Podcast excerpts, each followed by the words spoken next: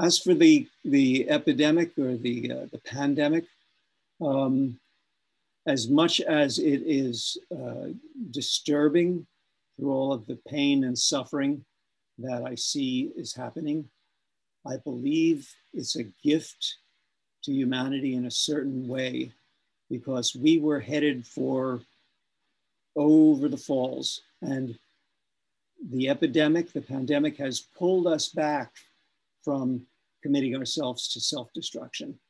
Um, again, the vehicle of our self-destruction is a gonzo economic system that was forced upon us 100 years ago when J.P. Morgan instituted neoclassical growth economics as the only thing being taught in the preeminent business school of that day.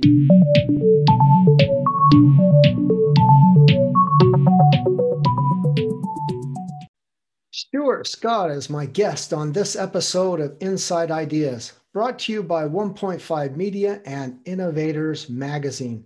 Stuart refers to himself as an eco social strategist after working a conventional career with assignments for IBM, Merrill Lynch, and several universities. In 2008, he gave up working for money and since has devoted himself through a series of volunteer staff initiatives to awakening humanity to the ecological and climate catastrophes that our growth economic system is creating.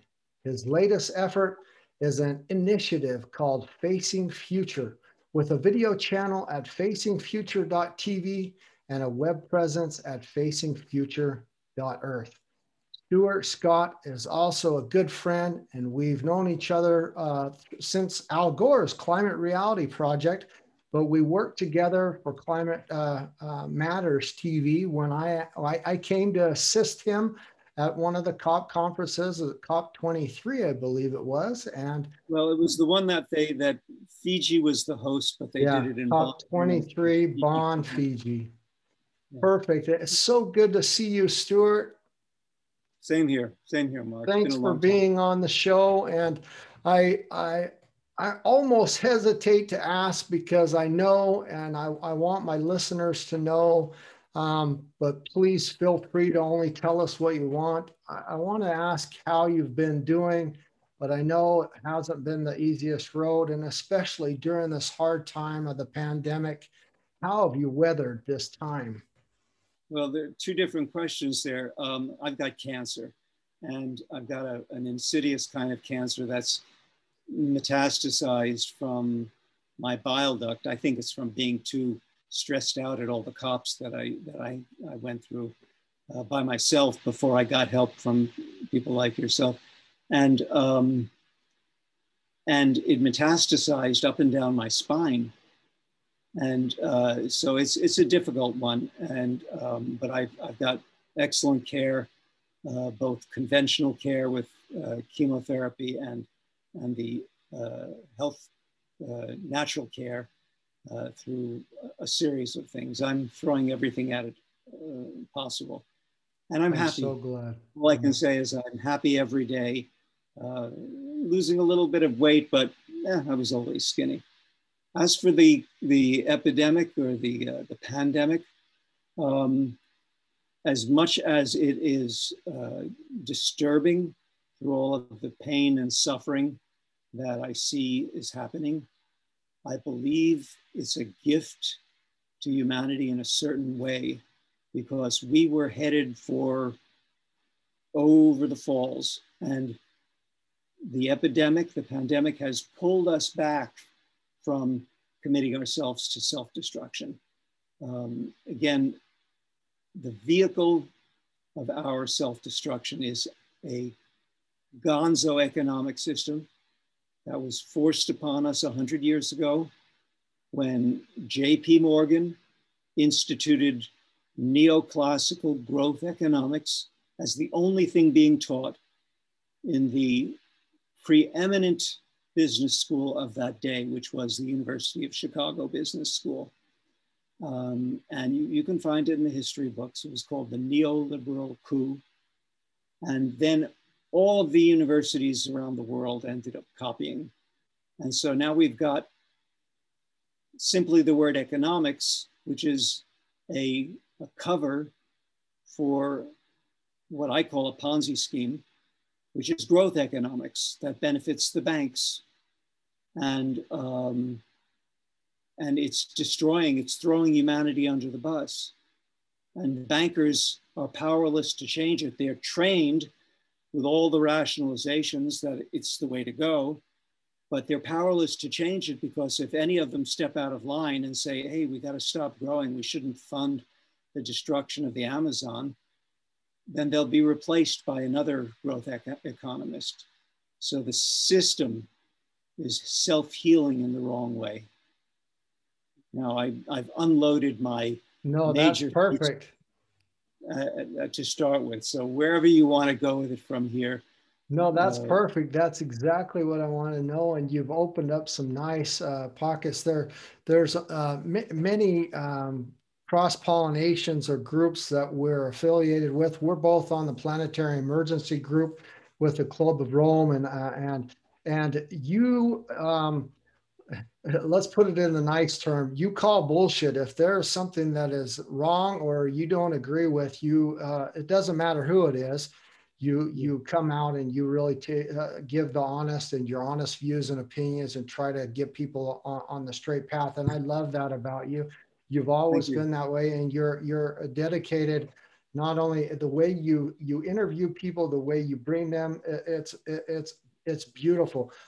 But that in, in Climate Matters TV, you've had Dr. James Hansen, you've had Greta Thunberg, you've had um, amazing professors, scientists, doctors, educators, and people in the climate movement, but also protesters. And you could probably tell us a lot more but uh, um, and a lot of religious leaders as well, um, yeah. uh, very high up. And so, you very uh, important part of the puzzle yeah. is the, the, the spiritual aspects of humanity, and I, I deal with those by bringing religious leaders and and sp- people who are are shall we say associated with the secular religions of Earth humanism.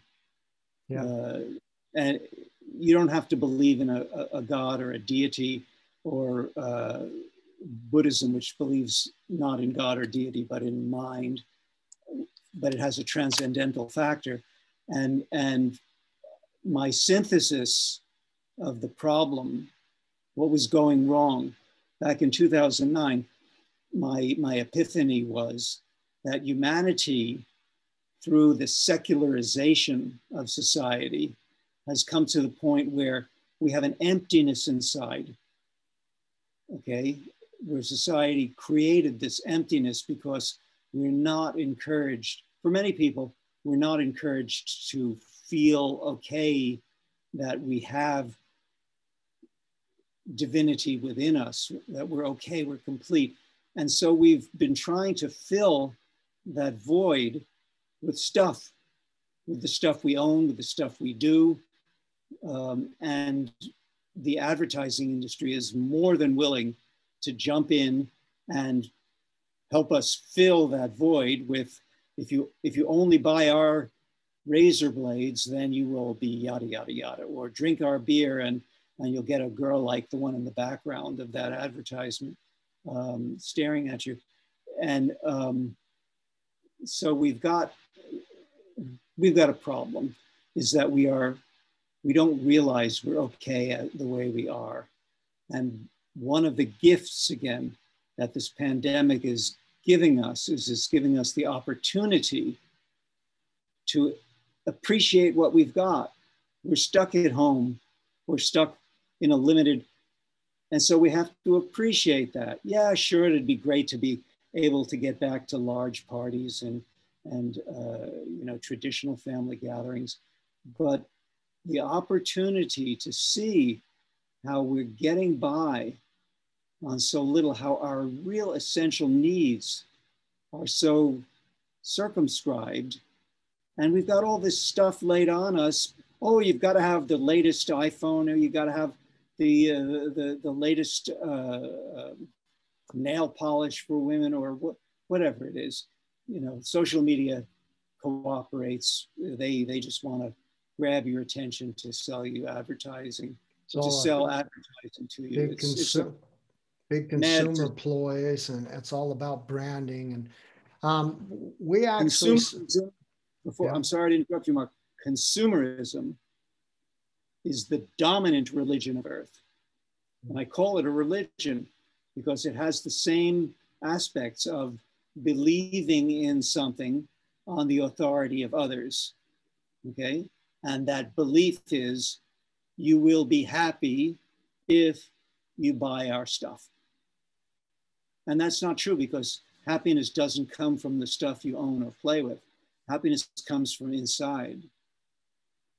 Yeah, it really does, and, and I'm glad that you you really touch upon that. I want to bring out a, cu- a couple more things. So, the last time we physically saw each other was in November in uh, COP25 in Madrid, and yes. and and it was uh, outside of, of your plenary room or the room you were in. Um, and you just finished uh, doing a, a, session with Dr. James Hansen, and um, you you're also kind of a little feeling a little frail had your wheelchair there and, and but yet still going strong like you always do had dr james hansen there but it wasn't the first time you actually had had him was it two other times before yes. on the show um, and and actually um, through the uh, fortuitous coincidences if you say it in a secular way and if you say it in a spiritual way through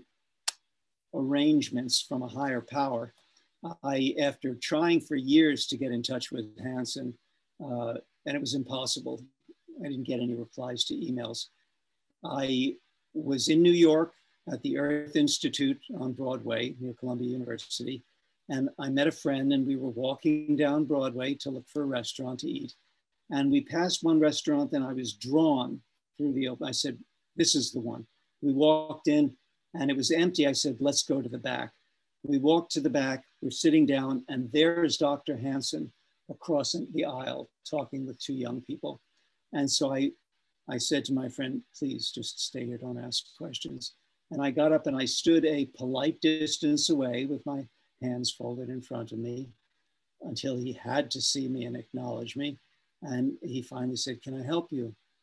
And I said, Dr. Hansen, I've been trying to get in touch with you for years and I in I had my 30 second elevator pitch, my opportunity, and he said, "I'm very interested, but I will ignore your email unless we arrange for something in the subject line that I will note." So we put a token in the subject line, and that became a relationship that we now have. And he That's will be at Glasgow if I am well enough to attend. Glasgow That's is great. again is the, the city that the next yeah. COP will, will occur yeah. in. Next November. Yeah. And as for Greta Thunberg, there's another story there. Not only did I have Greta Thunberg on my program, by the way, it's it's morphed. It's it's evolved from Climate Matters TV to Scientists Warning TV, and now it's Facing Future TV. But when we were Scientists Warning TV, I was introduced to Greta Thunberg through her father, and I talked him into driving down to Poland to bring her to COP24 in, in Katowice. Yeah. And um, I told him when we met in Stockholm, where I was due to give a presentation anyhow, he came to the uh, place I was staying. We met for a couple hours. I told him I was going to have Greta on four times so that every journalist there would have an opportunity to see her, if not to interview her. So I was the one who invited Greta Thunberg to the COP. I gave her and her father badges for week one, and the Secretary General gave them badges for week two. Now, when you look at the, when you watch the movie I Am Greta, that fact is obscured and they make it seem like the UN invited her, which is not the case. If you look, you'll see them hurrying down the hall in one scene, and he's saying, "Come on, we're late." They were late to one of my uh, press conferences, one of my programs, TV programs. I'm so glad you're letting us know that story. I know the story, and and it's a special way that she she got into the cops and also was on on your your episode and show which you have recorded, which you still play and is getting numerous views. Um, there is a transition. Uh, the other the other transition is you were on We Don't Have Time in uh, in Stockholm in Sweden for uh, Ingmar Rentzhog, who's actually one of the gentlemen, also climate reality leader um, that we kind of know from those circle, who actually was was there, who went out on parla- uh, to the parliament and spoke mm-hmm. with Greta and helped her in, in, a lot of ways to move forward. So uh, uh Ingmar, Ingmar was my introduction to Greta. Yeah. Is we don't have time made contact. He he someone from his organization passed her the very first day she was sitting outside there, outside the parliament with her sign, mostly being ignored by people. She was just sitting kind of lonely and quiet. Well, I can't say lonely. She she exists in a world, a special world where being alone is not difficult. And and he he immediately went back with the cameraman and said, May we interview you in English? and they did a short interview that gave her, I, I call it, they launched her in the, in the booster, in the first stage rocket. And so she began to get interviews on the street. And he introduced me to her, and I brought her to the UN, and that basically launched her into orbit. And in that scene that I mentioned, she's complaining, Oh, I'm tired of all this, Daddy. I want to go home. I miss my dogs. And he says, Don't worry. It'll all be over in a few days. You'll go home and you'll be a, an anonymous person again. Nobody will, everyone will forget you in 15 minutes. And how wrong he was, but she has matured from the 15 year old who was already speaking truth to elders. She was already more knowledgeable than 95% of, of the people who attend the climate talks and now, two years later, she's refined her, uh, her I hesitate to call it pitch. She's refined her, her bank of information so much that she can go toe to toe with any denier, any anyone in the world. I would I would hazard a guess. Uh, is it George Moffat, also Johan Rockström, and many others have really um, helped her education, given her departed other wisdoms, and and, and uh, been a real learning lesson. Not not only uh, she uh, she sought out herself um, for that knowledge, but also some great collaborations. Um, Kevin Anderson. Kevin Anderson was a major. Yeah, you yeah. can hear his voice or his ideas. And I like to, to think that I influenced her also because very soon after her appearance on my programs. And every program I do, I insert my, my thing about how money has come to own us. We no longer control money, it controls us. It's a meme. And she picked up on that. And so now she has integrated into her offering that it's our economic system that's killing us and the system has to change. Yeah, that's so true. I mean, I, I, wanted my listeners to kind of get that depth of, of some of the guests you've had, some of those you have. Those who don't know who Dr. James Hansen is, is uh, the former Goddard Institute of NASA uh, head, chief scientist. And um, he, he in, in Al Gore's uh, presentations at the beginning kind of says, you know, uh, when I start, first started, when you first started in, the presentations, it was 300,000 Hiroshima atomic bombs going off every single day. That's that number has since been updated to 500,000 going off every single day. And that's, that's some of the data that comes from Dr. James Hansen and many other things. He's a, he's a, a advocate for the climate. And you also had his granddaughter uh, on the show with him. Uh, the, I think it was the second time that that he was there together with you, as well as uh, I think we're trying to get Severn Suzuki as well, who uh, was suing the United States uh, and I think still is, or, or, or still going through that process. Um, with Severn Suzuki is. Yeah. I, I should we should detail that a little bit more.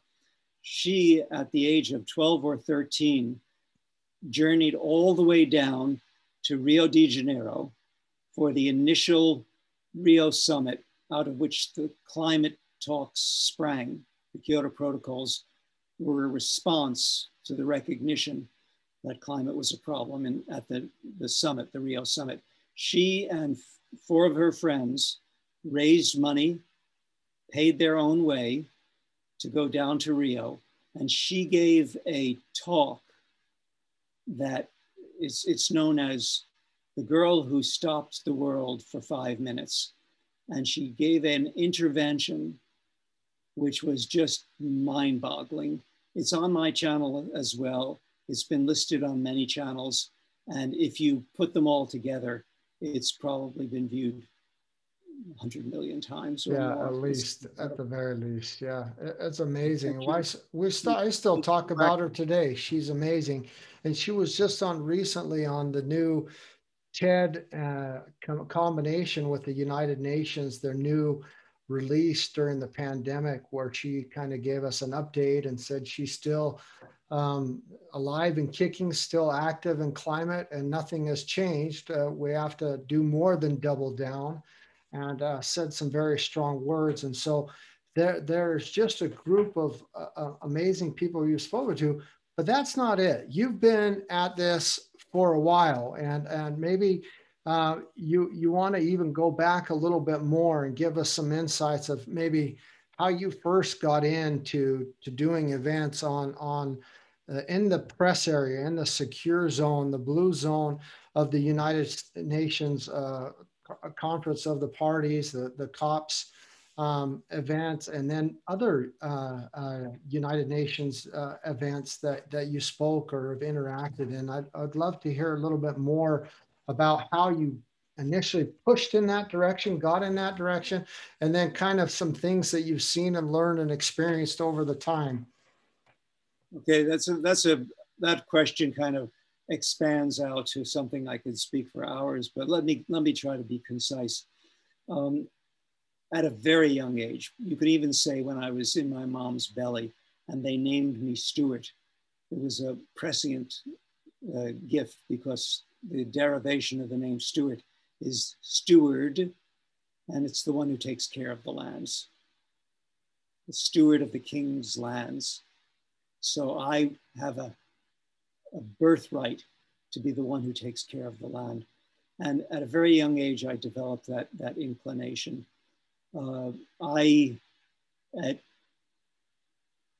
in my career, which spanned information technology, that is IT, and uh, financial, uh, I worked for Merrill Lynch as a, what we call a stockbroker. It's actually a, a salesman, you know, you're selling concepts, paper um, but I've worked in various things, and it's there's always been a thread of wanting to to make the environmental more important. And so when I worked for Merrill Lynch, I was the first, as far as I know, I was the first environmentalist stockbroker on Wall Street. And I put it out publicly uh, at an Earth Day gathering uh, in New York. I said, This is my interest. If you have the same interest, please get in touch. And Merrill Lynch, their lawyer said, You went just about as far as you could go without getting us in trouble and you in trouble yourself. Because I was not offering information, I didn't have the information. I was soliciting interest. And I went into my boss's office. 20% of the flyers that I had turned out were returned to me with expressions of interest. That was before the internet. Okay, so you had to actually clip a coupon or write your name and, e- and not even email, your name and your phone number, and maybe people had email addresses then. Yeah, I forget. And I got 20% back, which is beyond anything that you usually get back. So my, my manager said, that's a great idea, but you can't do it at Merrill Lynch. Why not? Because we are the thundering herd. And if we recommended one of those pure plays in environmental uh, remediation, we would blow their stock out of the water on the upside or the downside. You can't do it here. So I quit Merrill Lynch and I went on to that same kind of thing, kept expressing itself. Whatever job I had, I was thinking, how do I benefit the planet? Finally, in 2008, I was teaching college and I decided I was going to go to the uh, the COP. My the uni- the university I was teaching at, or the college, it was not a full-on university, was going out of business because of financial mismanagement, and I said, if I cover my classes, may I leave a, a, a bit early and go to the climate talks? They said, okay. I had to get into the climate talks. That's a story in itself since I had missed the deadline. But I made a contact with the NGO liaison who told me how to do it, even how though I work the system. well, she knew how. She knew how I could still get in, and um, and I did, and I didn't know that first year I went. It was in Poznan, Poland, and I did not know what I was supposed to do. But I went with two objectives: one very specific and one very general. The specific one is that I wanted to go to a press conference that the, the negotiator for the American negotiating team would give. And I wanted to cut him off at the knees because it was the last COP, Conference of Parties, that the George W. Bush administration would control the negotiations. And the lead negotiator was an oil company lobbyist what? What? so um, his name was Dr. Harlan Watson.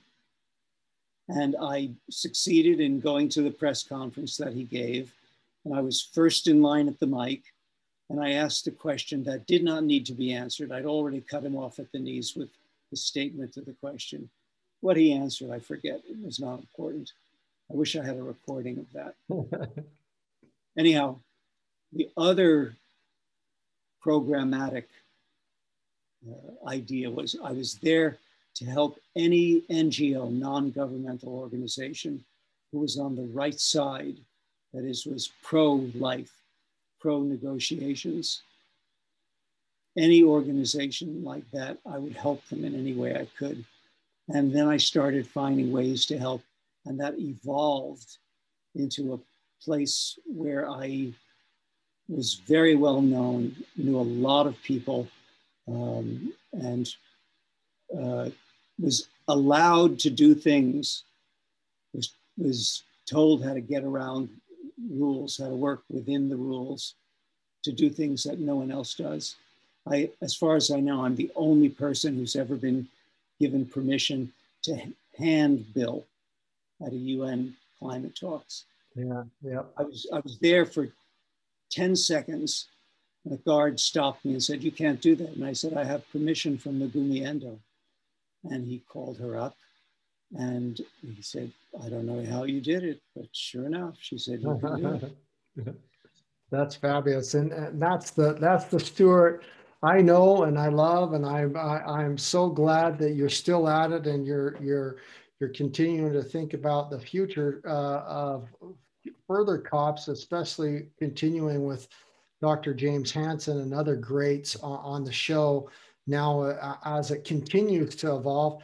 And you, you, you alluded to it earlier, uh, but I want to go just a tad bit deeper into it. So, um, this pandemic, however horrific, has been a horrific, wonderful movement for climate bubbling the, the problems to the surface, shining a microscope on things, and really uh, making a shift in awareness. And a lot of people saying,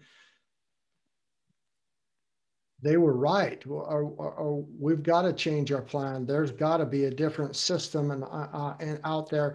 And so when the year before the pandemic, when the year started out for me, I don't know how it was for you, but it started out as a bang. Companies, corporations, organizations were doing more than doubling down. They were making big ambitions, big goals, big movements, making big shifts. Um, and it was the decade of action. It still is the decade of action. And we can maybe talk about that a little bit later. But it really took off. And I was like, now we've put our foot on the exponential roadmap and it, it's looking pretty positive. then the pandemic, and I think it was in retrospect a very positive thing what had happened. And so that's also that question: How have you weathered this time? How has that also been with your circles and what you're working on? Now, what you're seeing uh, uh, moving forward, was it a similar type of cases and stories for you? Yes, yes. Um, how I'm working with the opportunity that we've been given. And I remember one of the many things I got from my involvement with Al Gore, and I tip my hat to him, even though I feel that his, his placement in what we got is too central, that he doesn't go to the urgency, he doesn't express urgency in his tone because he's trained to be level headed and, and scientific, and so he can't shed a tear or or say, "Oh my God!" But for despite that failure, in my estimation, one of the things I learned from him was that the Chinese character for catastrophe, or I think it's the equivalent of disaster, is a combination of danger and opportunity. So we have a pandemic now, which is both a danger and an opportunity. And the opportunity is that we may emerge from this with a different playbook, economic playbook. And so, how I'm working with that is thank you, God, I've been given an opportunity through a 12 year process of courting a relationship with the Vatican, which is more properly known as the Holy See. The Vatican is just the geographic place. The organization calls itself the Holy See, S E E. I've been given an opportunity to place an intern from the School of Ecological Economics, which many of your, if not most of your listeners and viewers will never have heard of. There are other forms of economics. And the one that I'm banking on, and I'll use that word intentionally, the one that I'm banking on is ecological economics, which was founded by Dr. Herman Daly, D A L Y. And I encourage listeners to look that up. Um, when this becomes a YouTube video, we will insert clickable links to things about ecological economics. But I've been invited essentially to create a conduit between the wisdom from the School of Ecological Economics and the Holy See. That's beautiful. So, so the Pope, hopefully, will be messaging more clearly about how we need to change our economic system in order to benefit humanity and in order to benefit life on earth because it ain't all about us. It's what it's all about is life and we are being part of life. Uh, there's a, a new david attenborough documentary which he says it's his testimony. He's leaving his testimony to reality to humanity. And it's it's alarming what he says. But he, like Al Gore, doesn't he doesn't get urgent. He doesn't have that. He's very level-headed. Um, but but he basically says this is our last chance. We've been given an opportunity. He, he doesn't mention COVID, but we've been given an opportunity. And if we emerge from that opportunity with a different notion of how to run our economic system, then we may survive. That's beautiful. And I, I love to hear that work. And it is a, a, a huge opportunity for us not to go back uh, to normal, to uh, the new normal. This is more than the great reset than even the World Economic Forum is saying. And um, what I what I've always been saying is there's a big misunderstanding with the Sustainable Development Goals and the Paris Agreement. A lot of people were under the impression that that they are both an add-on to business as usual or just an add-on to some kind of a old operating system. It's absolutely not. It's a brand new global operating system, and it's one more of exactly like you say, Herman Daly, and what you're you're speaking, and ec- ecological economics for sure. Um, and I, I, don't know if if you feel comfortable or not. Would I'm sure my listeners would love to hear some some basic concepts on ecological uh, economics. And I, I mean, I even have a question that might, is it similar to the same form of calculation that we use to calculate Earth overshoot day? Is it based upon yeah. a replicable yeah. global hectare? Yes, the Earth overshoot day, which um, basically goes back to uh, the, the creation of the concept of our ecological footprint. And there were two academics, Dr. William Rees, Bill Rees, who's also been one of my guests on my programs. Uh, I haven't brought him to the COP yet, but that's that'll be Glasgow. Um, and one of his grad students, Mathis Wackernagel, and Mathis ran with it, and he he has uh, I forget the name of .org, I think. Yeah, yes. Um, and he's the one who calculates overshoot day.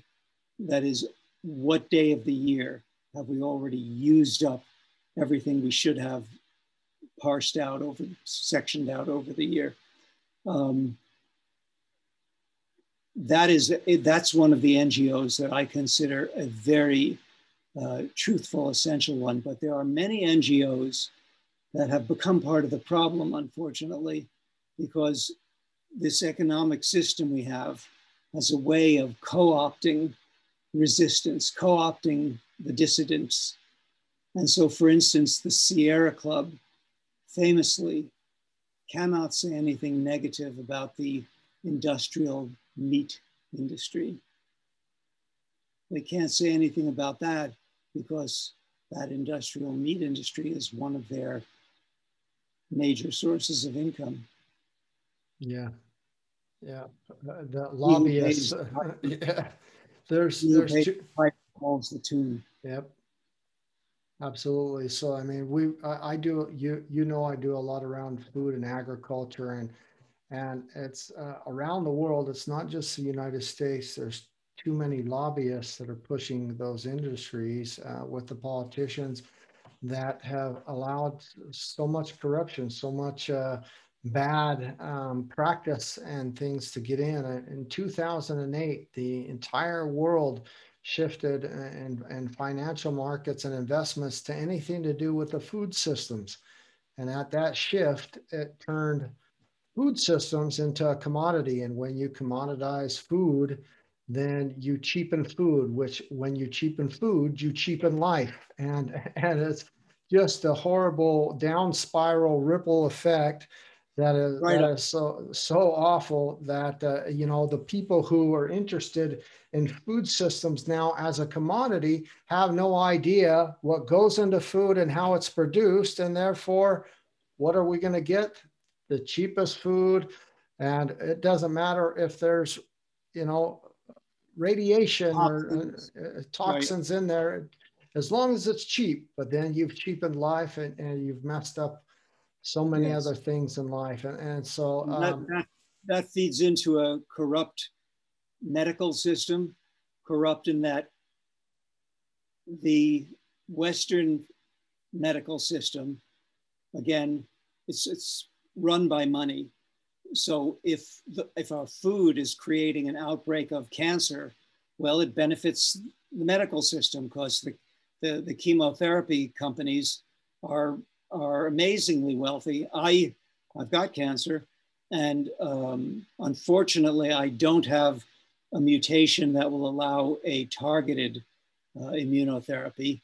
But there's one that I've been told may, in 15, it's got about a 15% chance of working in, in my case, but it's a last resort. One pill, $9,000. One pill. Unbelievable. Why? Because they can. And when I went for a, my chemo infusion two weeks ago, every other week I get an infusion of chemo. in the arm, and then they send me home with a pump that pumps the second in a little bit of a time through a port that goes down and into my, into my heart. First stop is the heart. They were going to give me a bag of this, uh, Keytruda is the name of it. Um, when I say pill, it's they were going to give it to me in, in intravenous form, a bag. And, and the, the nurse who administers has to show me everything she's going to give me to see if my name is right. And I said, yeah, the name is and, and birthday are right. It's me. But why are you giving me Keytruda? Is this going to cost me $9,000? And she looked again and she said, well, the doctor said to give it to you. I said, uh-uh. Now the company that owns that, I think it's Merck, they have a, a charitable arm, which will eventually qualify me to get it free. But they can afford to give it to certain people free when she when I refused to take it, she said, "Oh, don't worry, we have several people here who are going to get it today. We'll just use this bag for one of those other people." What? And they they were all paying the nine thousand dollars through their insurance, so they probably didn't have to pay a penny. So the insurance industry makes out like bandits. The, the medical industry makes out like bandits the food industry doesn't care what they're feeding you because they make out like bandits. And as you said, when a commodity that we consume becomes a matter of what is cheapest, you get everything that breaks or breaks you. You get hammers that don't last. You get light bulbs that don't last. It's, it's, it's quite tragic what money, what the playbook that money has created has done to society.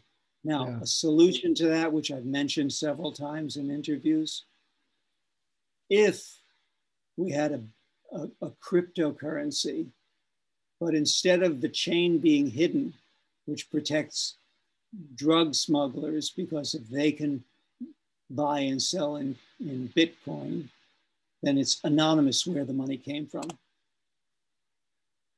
If instead of that model, if the if the the bitcoins that you get you could fully see who everyone who's owned it then there wouldn't be any corruption it would eliminate the possibility of corruption the chances of that happening right now slim to none well, we don't know. We have some. We have some great people. You know, well, I, I believe it was the same. Uh, it was at uh, COP 24 in Katowice when um, the climate chain coalition was first accepted into the UN, and then they started doing some actions and having some organizations or interagencies of the UN really start to look at distributed ledger technology, blockchain.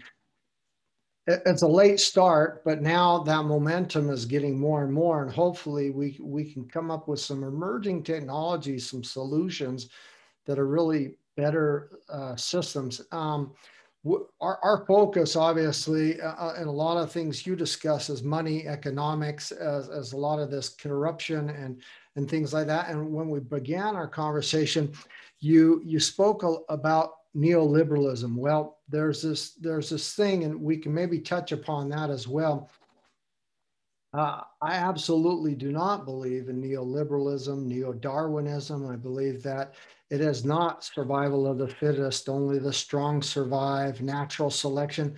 Uh, that is, uh, and sorry again, my French, that's all bullshit because the way our world works is more of a symbiotic earth, a, uh, you know, uh, one within planetary boundaries, we're all Homo sapiens and, and on this spaceship earth together that with cooperation, collaboration, with doing things together instead of in a competitive, uh, only the strong survive, survival of the fittest, severe competition. That's just not how our world works. And there's there's some emerging um, older wisdoms that are now coming out more and more that realizing that that our world is all interconnected and it re- requires us all to work in collaboration instead of this severe competi- competitive type of a world. But I don't know if you have some things you can add to that as well. Yeah. You, you Mark, you're, you're, you're brilliant and you, you include so many avenues that I'd like to follow up on. Um, let me first deal with a flag that I, that I sent up in my mind when you were speaking. One of the other, I won't call it a solution.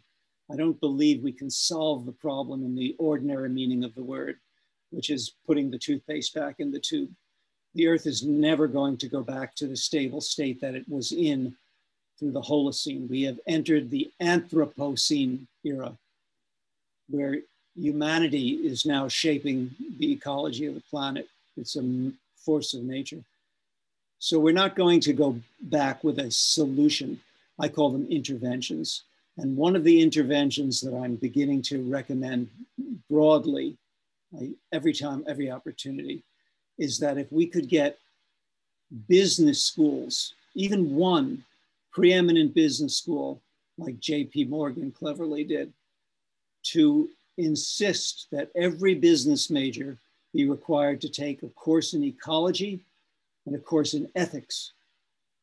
That alone would transform what we were turning out in terms of MBAs. That would be a very powerful move. So I want to say that. And that will, God willing, that will be one of the things that Pope Francis may, may be promoting through this new opportunity that I've, I've, I've uh, created. Um, now, the, the other thing, the other avenue that I want, the other rabbit hole that I, I wanted to go down through your, through your question, it, it's, it's a, it's a, a, a rough, it's a, it's a, as I said, it's very expansive. If not only, I'm going to the, the esoteric part now, let me backtrack and say what I'm doing evolved into first the Interfaith Declaration on Climate Change, where I, I said at the UN meeting that faiths are all together on the, this point. And I had a gentleman on the panel who was a, a member, it was in Thailand, and he was a member of the the broad royal family, who was a descendant of Rama V, who was the king depicted in The King and I. Yeah. And he's one of the descendants, but he's a scientist, well known. And he was on the panel. So after the Interfaith Declaration.org, it's still there, signed by the Dalai Lama and others, many others. I made it the United Planet, an analog of United Nations, but the idea is no borders, the United Planet, Faith and Science Initiative, faith and science, equal partners. So moving to the faith side, and, I, and by faith, you don't have to believe in God. It's the ethics, it's the, the spiritual without being religious necessarily. Humanity needs to go through the recognition that we are all part of the same being. Not only are we interdependent, but we are the same at a very deep level. I know the Dalai Lama has a, a brilliant one minute speech that he gave. Again, I've got it up on my channel. Um, I, I recommend your listeners go to facingfuture.tv and take a look around. You'll find quite a lot of interesting stuff. Humanity has to have that realization that we are not competing for scarce resources, because that will lead to warfare. And the warfare that will happen next will be of, of a totally destructive kind. It will leave the earth radioactive for eons. That capability obviously exists. We need to go at this cooperatively. We need to figure out how to limit population in a non coercive manner. We need to tell people it's not a good idea to have more than one or two children. That has to be a, a, an out front message. And here's why we have to limit population and we have to limit our consumption because our ecological footprint can be thought of as a rectangle with population one dimension and consumption per capita consumption the other. So the area of that rectangle is our ecological footprint. We have to limit both. We have to make humanity realize we are all in this together as humanity, and we have to control what it is we want. Private planes, forget about. The plane, the airline industry is going through a contraction. The companies that emerge, I hope, will be the ones like Delta Airlines that are willing to bite the bullet and have the middle seat empty, lose the, the, the, uh, the revenue. I respect Delta so much. I went from being a loyal United Airlines flyer for all the work that I had to do, and yes, I fly way more than I than I should. God bless Zoom, and God bless that universities have realized now that they can do these conferences without anybody needing to go anywhere, and they brag about it. Well, let's just hope and pray that they continue doing that even when and if the COVID epidemic passes. I say if, because this is a clever little virus. And if it can mutate around the, the vaccines, then it'll be with us for a few years more. So it's a long winded answer, but we have to, humanity has to realize that it is one being. We are the host for this destructive meme of money. And money is killing us unknowing to money itself. Money has no consciousness to say, "Ooh, I'm killing this host, and there isn't any other." Can't go to deer, can't go to reindeer. We're stuck with humanity. Where's the next humanity? Oh, there ain't one. Money by itself can't realize that. Humanity has to realize it and change the money and economic system by which it operates. That's beautiful. Thank you, Stuart. That almost answers my my next question that I have. That I is, is a very standard question. Um, I, I, I want to ask it again, uh, regardless, and, and, bring it more mm. up to to the to the modern day uh, as well. Um, I love the big picture, and I'm I'm uh, I also have that same thought and feeling as far as we're all Homo sapiens, and I think we should evolve into Homo symbiosis as part of this symbiotic Earth. Um, but I know your travels. I know uh, uh enough about you to be dangerous, but I want to ask, regardless, are you a global citizen, and how would you feel about a world without uh, nations, borders, divisions of humanity one from another. And can you give us a little bit more insights and, and, and feelings and of your understanding of, of this concept in especially in this year of this pandemic where uh, the pandemic's been a global citizen, food's been a global citizen, and species that travel across nations and borders, air, water, it's all been a global citizen. But we the human beast has been in lockdown and we're we're not a global citizen and we're being divided with nationalistic fervor and divided amongst each other um, give us within some more nation. insight yeah yeah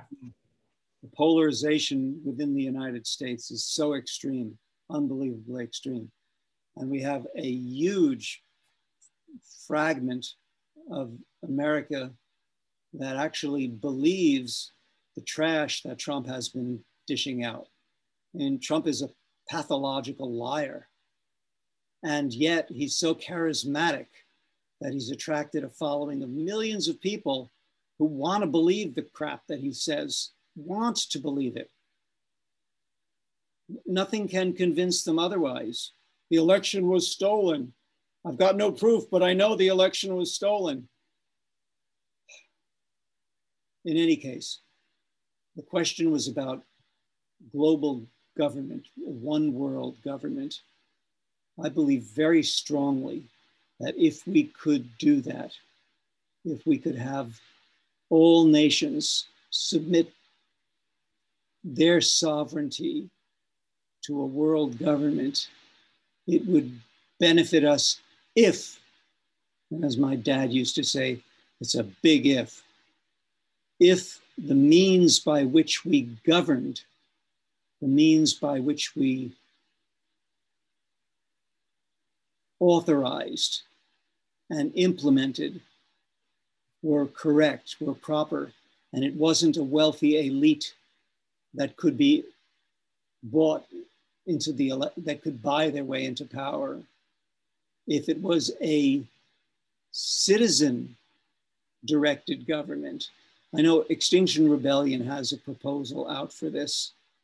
Um, theirs is not the only proposal, but they are saying the government should be composed of people who are selected almost randomly and to sit on a, a panel, a council, and an advisory panel or council.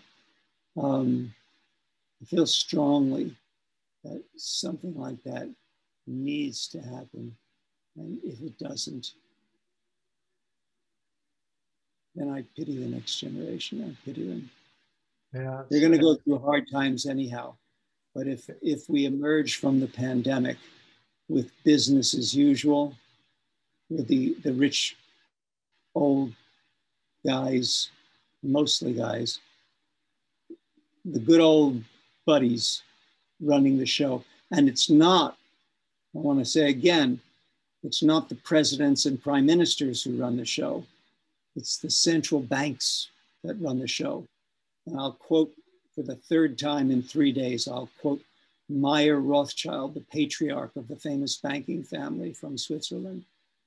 Mayer Rothschild once said, Give me the power to create the money of a nation, and I care not who makes the laws.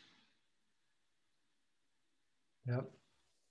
So it's money via the central banks that controls our governance. We have to eliminate that. We have to prevent governance from enriching those who govern, and we have to keep governance away from the already wealthy unless they are randomly drawn to be part of this citizens assembly. Now, I'll, besides mentioning Roger Hallam, who described their system to me in a program we, we published on our website, on our TV channel. I want to mention another name, Allan Savory. Now, he's not a PhD, he's not a doctor, nor am I, but PhD does not define the entire class of people who have something wise to contribute or smart. You don't have to have a PhD to be smart and pertinent. And Allan Savory and his organization, the Savory Institute, have come up with a system of governance which similarly would rely on citizens' assembly. The specifics of what he is recommending, I won't go into, but you will, in a few months' time, be able to find that on our TV channel as well which is facingfuture.tv. Easy to remember. We are facing future. I believe there's so many um, models out there that are positively beginning to emerge. Um, different economic models, different operating systems that are more of a global governance.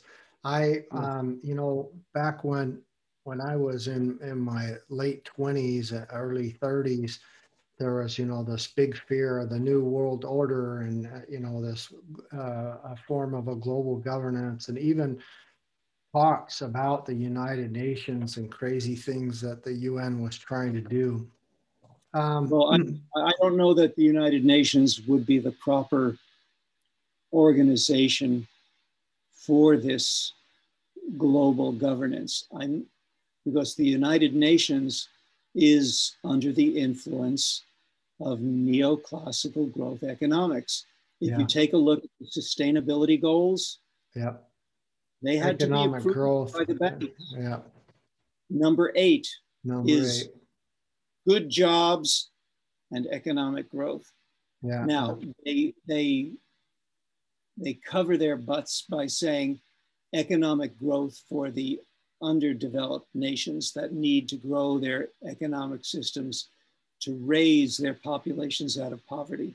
And I say that that concept is a worthy one. I always like to say um, decent work and sustainable economic growth. I, there, Yeah. I, I'm a big, you know, There's 19. no yeah, there's no there is. a- It's an oxymoron. It's, it's an oxymoron. It's a contradiction in terms. Nothing organic can grow forever within a finite container. And the last time I checked, the earth was a finite container. Notice that the billionaires are talking about going to Mars. A, because it gets our mind off of our problems, and because, they fully intend to abandon us and leave us in the trash while they try to colonize Mars or other places where they can live out their lives uh, securely. In, I mean, there are different solutions. Richard Branson and and uh, Jeff Bezos, they all, there, there's, there's they- quite a few. they Jeff Bezos was the name I was looking for. They envision uh, colonization of, of essentially spaceports.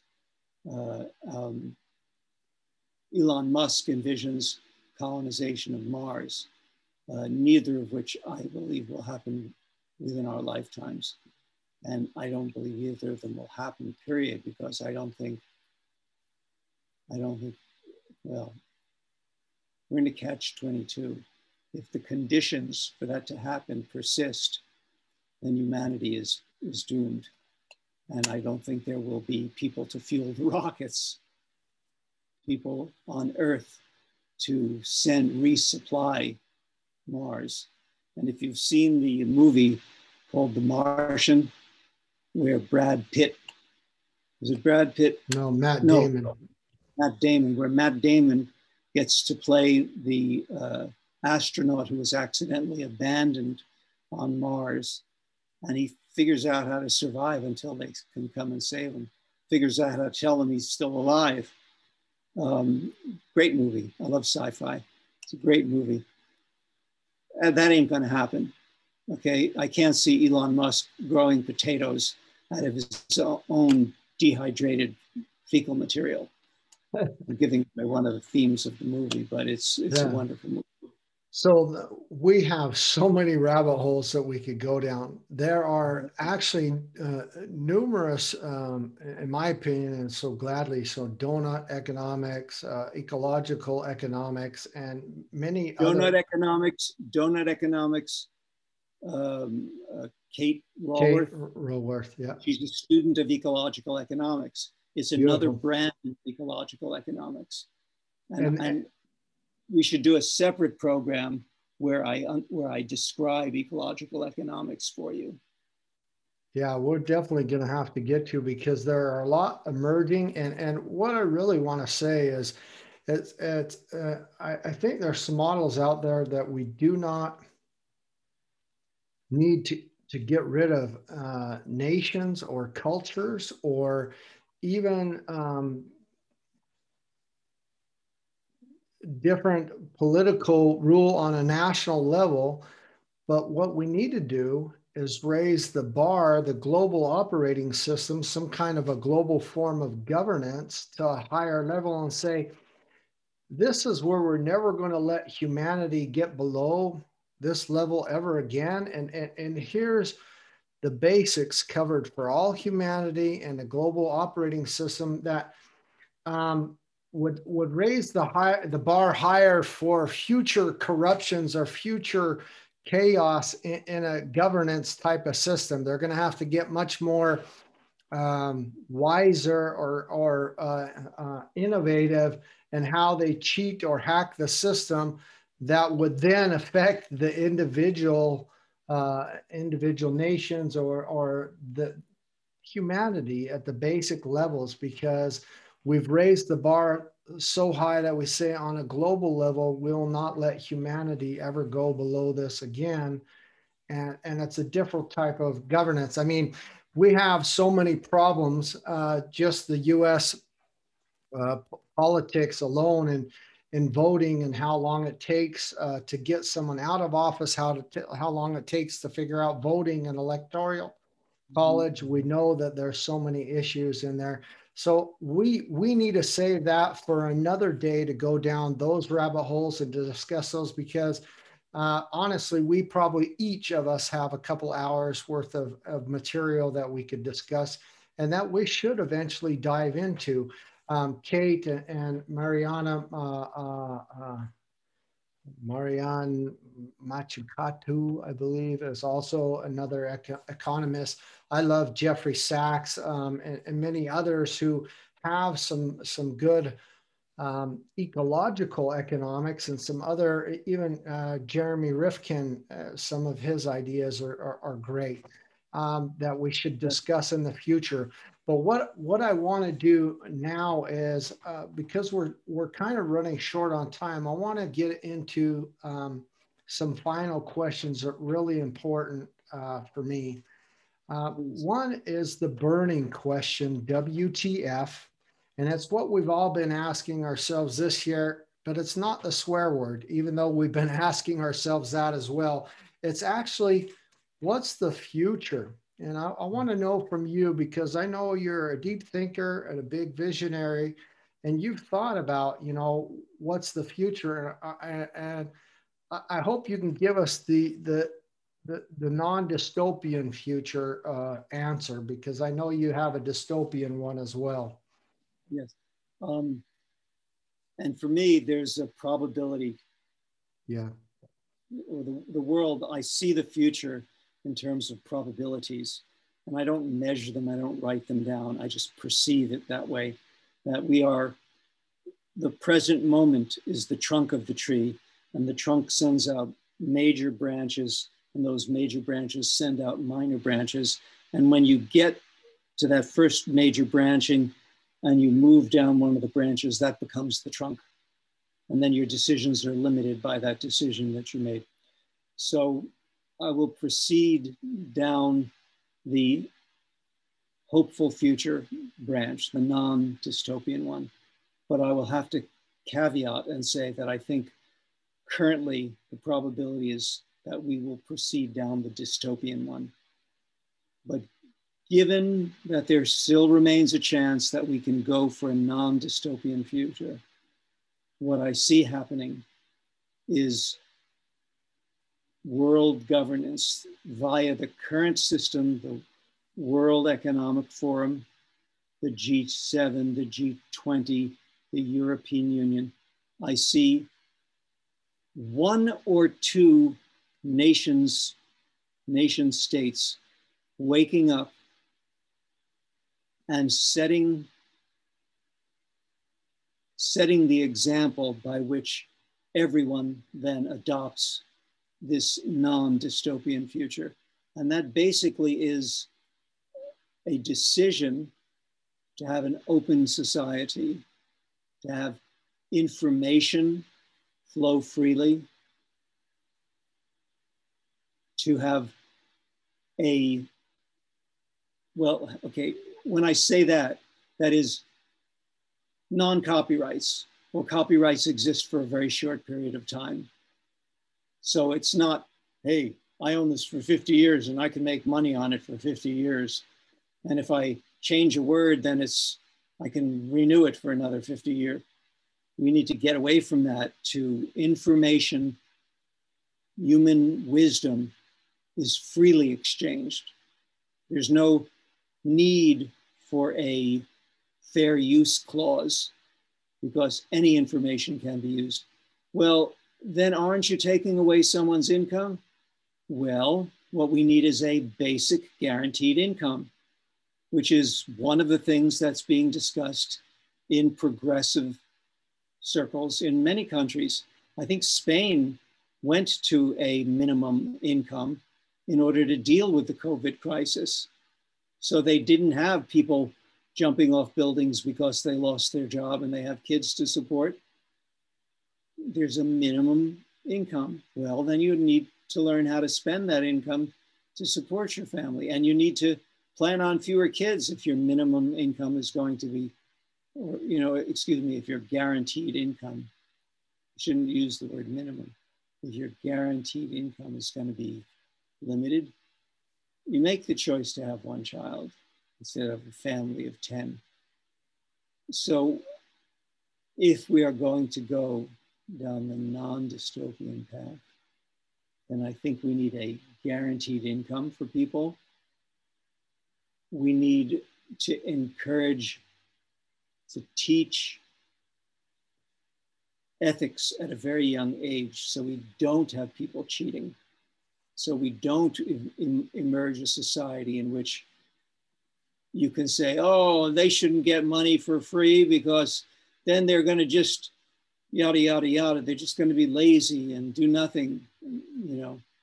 Um, and there are people who work the system like that. There, I live in the back of a valley in Honolulu where it's there, the middle of the valley is occupied by, by controlled income, uh, controlled rental uh, housing you know, that are below market rental prices so that people who don't have a lot of money can live somewhere. But I see stretched limousines parked outside of some of these houses. Now, I want to make a caveat there. It's not because they're rich, it's because the tourists coming to Hawaii want to be picked up at the airport in a stretched limousine. The people who, the Japanese people, weddings that are done, they want to be ferried over to the beach to do the, the, uh, the schlock photos of kissing one another in the sunset. And um, they, that's why there are the stretch limousines. But it's not, not my belief that they're hurting for money.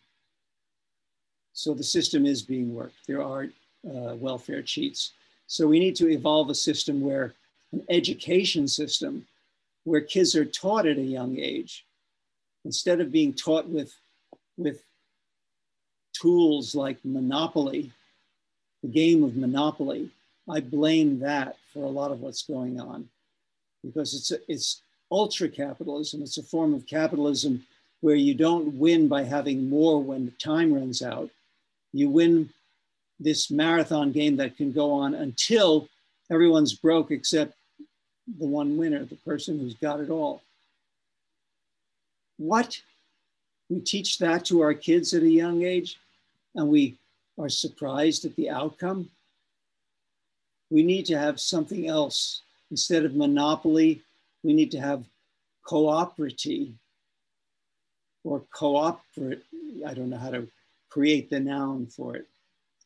Yeah, I, I like that. Cooperate. Cooperate.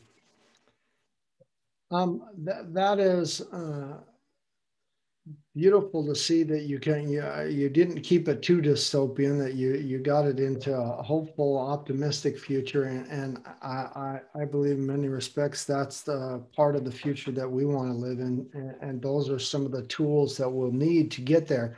These last three questions that i have for you stuart are really a kind of a selfish uh, takeaway for my listeners. I want you to depart some of your words of wisdom over the years uh, to help them to uh, be better people, to, to make an impact, and to maybe learn uh, some of the lessons that you learned a little bit faster. If there was one message that you could depart to my listeners as a sustainable takeaway that had the power to change their life, what would it be, yeah. your message? Thank you. Thank you. The shortest synthesis I can give to the wisdom that I've gathered over the course of my life is that we, on an individual basis, need to learn to distinguish between what we need and what we want. Many things will fall into both categories. I both need it and want it. I need to eat and I want to eat. But I don't need to eat caviar I don't need to have the latest iPhone. I want, maybe, I don't want. I pride myself on still having an operative iPhone 3, but I can only use it as a, uh, an internet connected device because the, the uh, global cellular system has evolved away from that technology.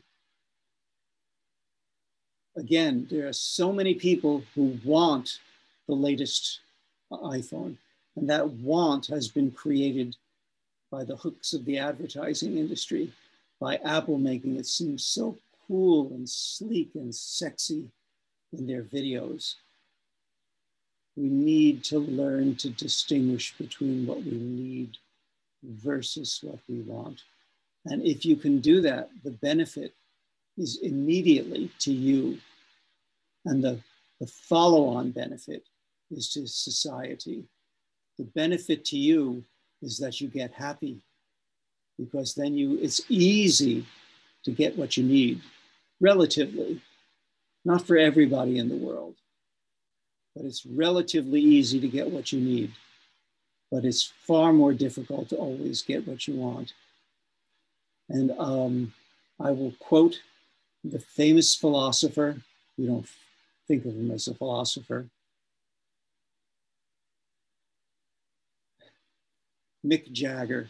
Mick Jagger. You can't, always, you can't always get what you want, but if you try sometime, you'll find you can get what you need.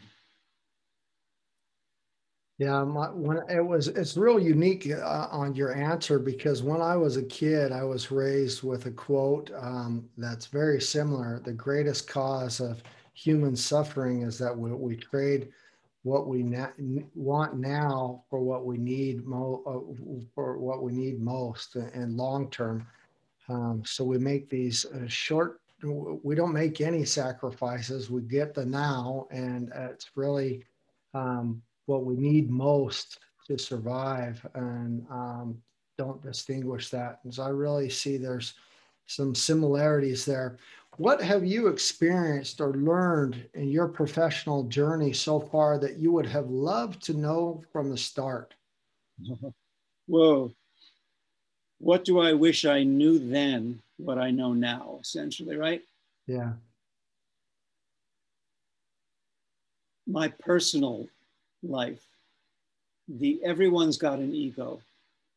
Each ego is different, but they're all composed of the same elements, just in different amounts. And this is, I say this through the, the, the knowledge that I've gained through a particular metaphysical organization that I've worked with for many years uh, called Arica, a-R-I-C-A. Um, Arica.org is their website, but the casual visitor will not get what the Arica school is. It's, it's difficult. You have to get into it to understand. So what I wish I knew then, what I know now, is that people like me. I grew up thinking why would they, anyone ever want to talk to me? Nobody likes me. I'm not important. Nobody listens to me. And when I exposed that part of my ego to one of the colleagues I was working with, her reply was, That's why you've gotten so well known, because you don't think anyone's listening. And so you keep shouting at the top of your lungs. Even though we are listening, that's beautiful. And we are listening. Absolutely. Um, people have been listening to your message for years, Stuart. And um, uh, this last uh, year in November, when we were in Madrid, COP 20, COP 24, 25, 25 sorry, uh, Madrid, I was with Ava Heretic, uh, a good friend of mine, and you met her as well. She talked to you. She's actually asked about you just the other day and I says, yeah, we're getting ready to do a podcast. And, and just the moment of that, you know, less than 15 minute interaction with you, uh, it touched her life. And many people besides the Greta Thunbergs or the, the uh, James Hansons of the world, uh, you've touched many of us. And, and I'm glad that you're here and still fighting strong. I wish you tons of strength for your chemo and your treatments and that you get through this and that we see each other in Glasgow next November and uh, hopefully a lot sooner than that before online and that you uh, just take care of yourself. And the last question or comment I have from you is just basically um, your goodbye message to my listeners if there's anything you would like to depart that we haven't touched upon. And that's all I have for you today. Thank you. And when you said that, what came what came to my mind was my heart. And I want to say to all your listeners, I love you, that there is space in my heart for all of you, that we are one heart, we are one being when we go to that level of recognizing the humanity in one another. So, um, strange message to leave with your listeners, but that's it. No, that's perfect. There are going to be a lot going to your website and looking you up, and and I'm sure you'll get a lot of love back as well. But there's a lot of uh, a lot of people out there who really like what you do and what you've done over the years, and you're a motivation to us all. Same to you. Same to you, Mark. I I I really treasure how how good a speaker you are. And I know that you're invited to conferences all the time in the old way when it was fly to a city conferences yeah. Um, it amazed me your your travel route. You actually had a shame on you a, a yeah. footprint that was bigger than mine. Horrific, yeah. Well, but, uh, I've been using myclimate and a couple of good uh, uh, SustainCERT and carbon offsetting, and then I try to do a lot with my with the projects that I do to really uh, put a positive impact and spin and educate enough people to, to, to give back and have a good. And now what you can do is you, when you get invited to a conference, that's a fly to a city conference, you can say, please do this virtually because you're an influential person. You are one of the thought leaders yeah. in Europe, American expat. Can I call you an expat living yeah, in Europe? Yeah, yeah, absolutely, yeah. absolutely. Thank you, you so much, Stuart. Thank you. Thank you for the opportunity. Because I, I have had a wonderful, wonderful time here, just kind of bringing heart and mind and body together. I'll take care of myself. My intention is to live another bunch of years. Okay? You will. I'm, you I'm will. Going to, I'm going to defy the, the, the medical journals. I'm going to essentially resolve this cancer. So. Thank you so much for your time, and I hope to see you very soon. And um, all the notes and links will be in the show description, and I will see you very soon, brother. I really thank you so much, Stuart. Take care. Thank you. Thank you. Bye bye. Thank you.